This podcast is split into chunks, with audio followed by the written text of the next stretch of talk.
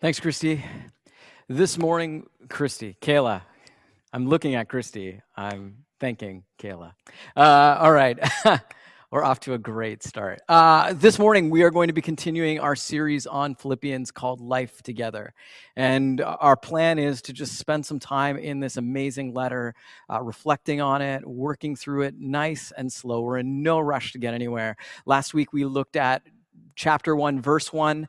Today, we are maybe going to finish verse 2. So, just kind of a quick heads up with where we are going to be going with things. Uh, but first, I wanted to, to, to, start by just saying this. Uh, uh, if you've been around the church for a while, uh, chances are you're probably familiar with the Apostle Paul and his various different letters that make up a significant portion of the New Testament. Uh, he's written all kinds, not just Philippians, but Romans, First Corinthians. There's a whole bunch. And, and, the thing that's really interesting as you read through these, there's a flow, there's a structure, there, there's a degree of which it kind of feels like there's you're kind of reading the same thing over and over again, especially in the greeting section, which we're looking at right now. And so there's a temptation often. I know for me, and probably for you too, if you've been around this a lot, is you just kind of go, okay, let's get the greeting out of the way and let's get into the theology. Let's get into the real meat of this letter. And yet, at the same time, I think that there is a real value in slowing down and reading through this greeting because uh, I think that there's a whole lot of significant things going on within it. Uh, there's an expression that, that says the familiar often breeds unfamiliarity. And essentially, what that is saying is this idea that sometimes you can be around something so much. Uh, maybe it's a person, maybe it's a, uh, maybe it's a drive or a commute or whatever it is, something you've done over and over and over again. It almost becomes just kind of like clockwork for you. It just, you can go on autopilot with it. You kind of think you have it all figured out. And one of the things that happens when you become so familiar with something is that sometimes you begin to miss out on, on just how amazing or beautiful or fascinating that thing is, the mystery that is still present there. I'm learning this. I've got two kids, a six year old and a four year old. And there are things that we will do, we'll share together experiences as a family where I think, oh, I've done this before. Uh, but then I hear their insights and their observations on a drive or as we've watched a movie together that I've seen, you know, dozens of times but they see it and they see it in a totally new and different way. And so my hope is as we read through this greeting together, uh, that it'll begin to stimulate our minds and, and help pull us forward as disciples, as followers, as apprentices to Jesus, that we might become more like him. But first, another embarrassing story from my life. Uh, uh, a couple years ago at work, I was there with one of my coworkers, and she was asking if I could go and do do a bunch of different things. She had kind of a, there was a bunch of stuff we were dividing up on a task list, and so she went through and she said, "Could you do this, this, and this?" And I was kind of zoned out. I was doing something else at the time. I, I can't remember what specifically. I was on my laptop, and I said, "Yeah, sure, honey, I'll get to it." Um, after immediately after I said, I was like, "Whoops! Did I just call my coworker honey?" uh, and she knew immediately, and she just started laughing at me.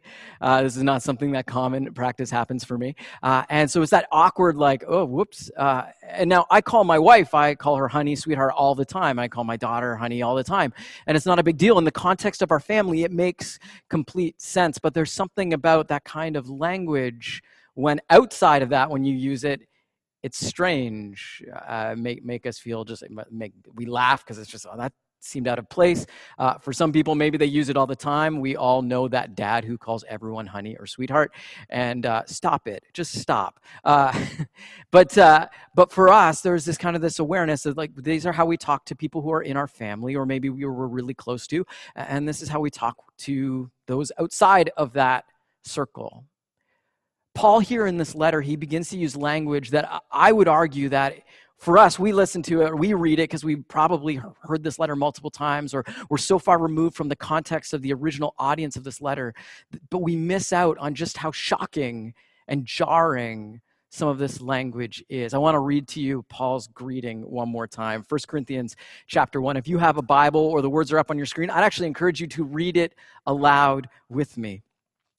Paul and Timothy, servants of Christ Jesus, to all God's holy people in Christ Jesus at Philippi, together with the overseers and deacons, grace and peace to you from God our Father and the Lord Jesus Christ. So, so, Paul begins his letter. First, he introduces himself and Timothy, and uh, we talked about last week how he identifies himself as a servant or a slave of Christ Jesus. But then he goes on to the next part and he talks to specifically his audience. He says, To all God's holy people. Now, for us, again, we read that, we don't think a lot about it. But first off, something interesting that's in there. First off, Paul begins by addressing the entire community. Now, in ancient Rome, in the Roman Empire, you start by addressing the people of the highest position and you work your way down. But Paul doesn't start there. He doesn't start with the leaders, the overseers. He starts with everyone. It's almost like, hey, we're all on this equal playing field. And then he has this expression he says, God's holy people. There are some translations where they actually translate holy people as the word saints. Now, this is pretty bizarre. And Paul refers to this community here for a couple different reasons. One, Paul has been raised as a Jewish man. And the Jewish people, they were God's holy people, they were God's saints. And when we say the word saint, we're not simply talking about halos and stained glass and shrines. Uh, but what we're actually talking about is God's initial calling and invitation to make a people who were going to be reflections of Him into the world. And this was a, a specific call and a specific invitation given to the people of Israel. This is for the people who were obedient to the commands of God. This was for the people who were raised in the right families and who were living this out in the world. And yet, Paul, he is writing to this group of Gentiles, people who were raised in homes that probably had all sorts of idols, that prayed and worshiped all sorts of false gods, that indulged in all sorts of behavior that was far outside of the boundaries for what was appropriate for a holy person or peoples to do. And yet, Paul, he looks at this community and he calls them holy people. Essentially, he's saying, You've been made a part of this God family and this God mission. It's almost like uh, this experience. I immediately think back to um, those, those times in my life where there's been that person who it's like they, they you maybe it's someone you admire it's a parent or or a or a family member who's a kind of someone you look up to. Maybe it's a friend who you look up to maybe it's a coach or a teacher uh, and that person comes and they go hey i want you to do this and they give you a responsibility. And, and it's like i and essentially they don't necessarily have to say this but essentially in them just giving you this responsibility and giving you this task they're saying i believe in you, or maybe even more significantly, I want you to be a part of this. I mean, it's just this expression of just, hey, I'm trusting you and inviting you into this to be a part of it. And so for Paul, he looks at this community of people who, uh, at least by Israel standards, they did not make the cut. They were born into the wrong families. They'd grown up doing all the wrong things. They, they had these, these histories of, of uh, focusing on things that are so far away from who God is. And yet, Paul sees them and he says, You guys are saints. You are God's holy people. You have been invited in to this relationship with God and into this family of God, and you've been blessed and called and challenged with this incredible mission to reflect His love into this very broken world. And Paul goes on to say this. He says, To all the saints in Christ Jesus who are in Philippi. Now, this is an expression that Paul uses multiple times throughout his letters. He talks about being in Christ. And essentially, what he's saying is this is when he says that we are in Christ, we as followers of Jesus, we as apprentices to Jesus, we are in Christ. He is saying what is true about Christ has now become true of us the relationship that Jesus shares with his Father, he shares and invites us into. The family of God that Jesus has so perfectly lived out, we are made a part of. And, and the mission that Jesus came and gave, and gave himself to and lived out, it is something that we are invited to be a part of as well. And so when Paul uses these phrases in Christ, this is something, I mean, this is an incredible, powerful thing that all of us are invited into. And at the same time, he is aware of the circumstances that the, the, uh, the Philippians are navigating. They're in a city called Philippi. It's a pagan city that worships all sorts of different gods. And if you choose to worship the one true God, it is going to make your life very, very difficult. And so, Paul, he reminds them remember, you are in Christ Jesus, even while you are in Philippi. That regardless of your circumstances or your situation, when you are in Christ, you have everything you need to be connected to God and to live out an incredible mission in this world in the midst of the challenges that you are facing, in the midst of the isolation you are navigating, in the midst of, of maybe the health concerns that you're walking through, in the midst of your dysfunctional family, in the midst of whatever challenges that are just so overwhelming for you right now, know this that you are not alone. If you are in Christ, that, that you have this connection, this relationship with God, that you have been brought into a family that's there to walk through it with you, the church, and you have been given a mission to reflect God's love into the world. Now, a few things that are kind of interesting about this is Paul, he then goes on to talk about this. He says, Grace and peace to you from God our Father and the Lord Jesus Christ. Now, the word that Paul uses there, the word that we translate grace, it is a Greek word that essentially means gift.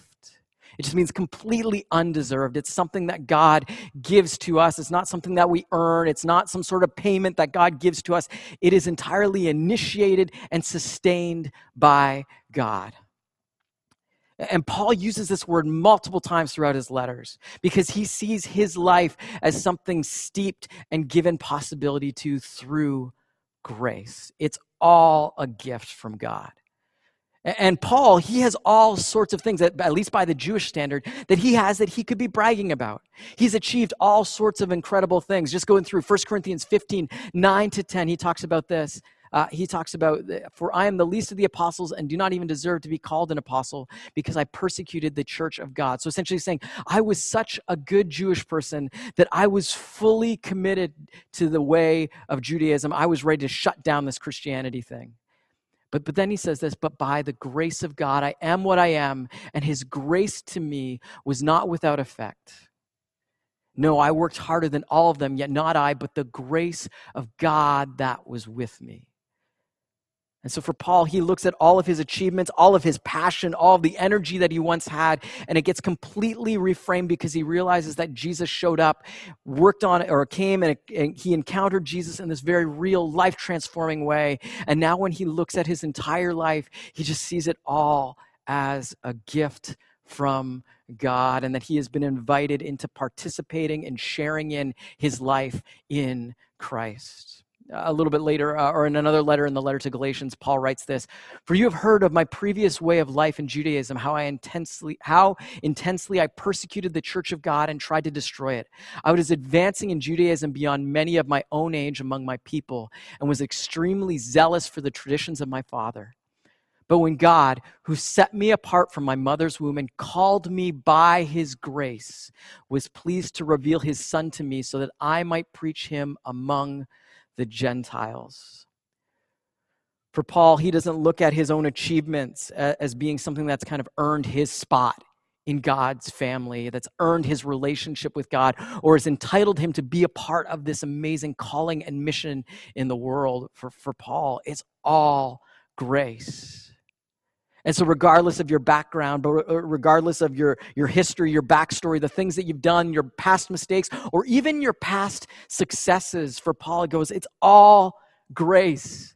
We're invited to be in Christ, and it's all grace. I love it how he puts it in Philippians, and a few verses later, Philippians chapter 1, verse 7. He simply says this It is right for me to feel this way about all of you since I have you in my heart, and whether I'm in chains or defending and confirming the gospel, all you share in God's grace with me. I love the way the New American Standard Bible puts it. They just he says or they they translate Paul saying this, you are are you all are partakers of grace with me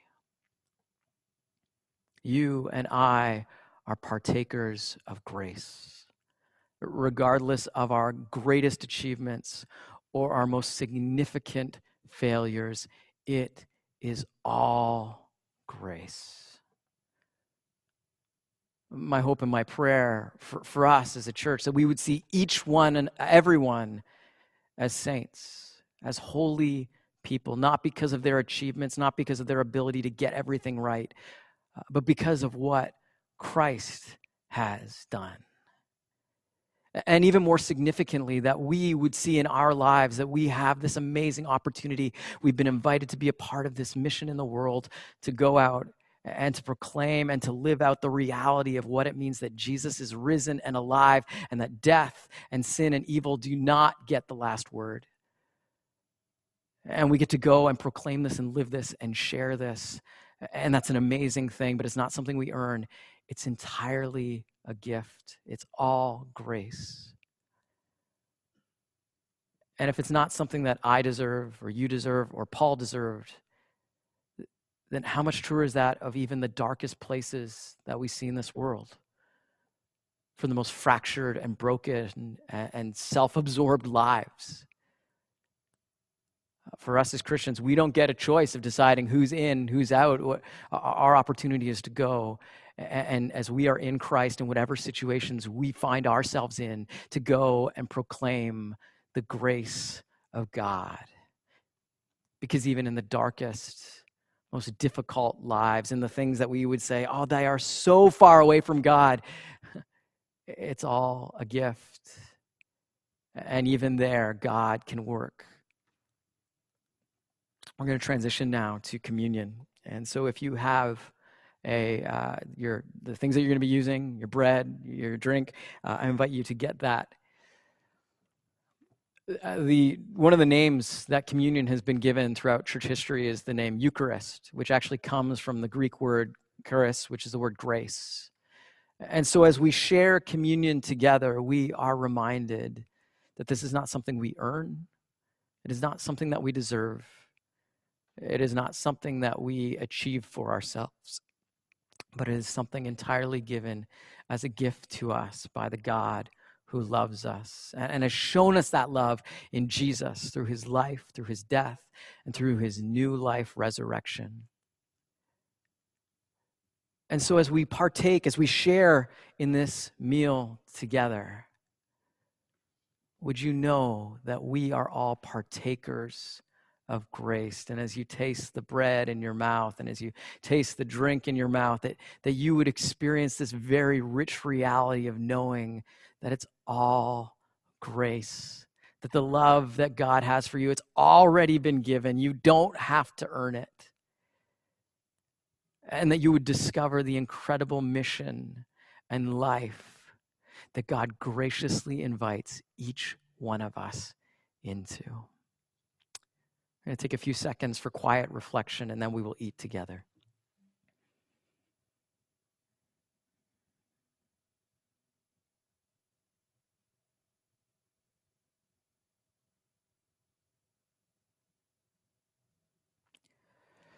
Heavenly Father, we thank you so much for your grace.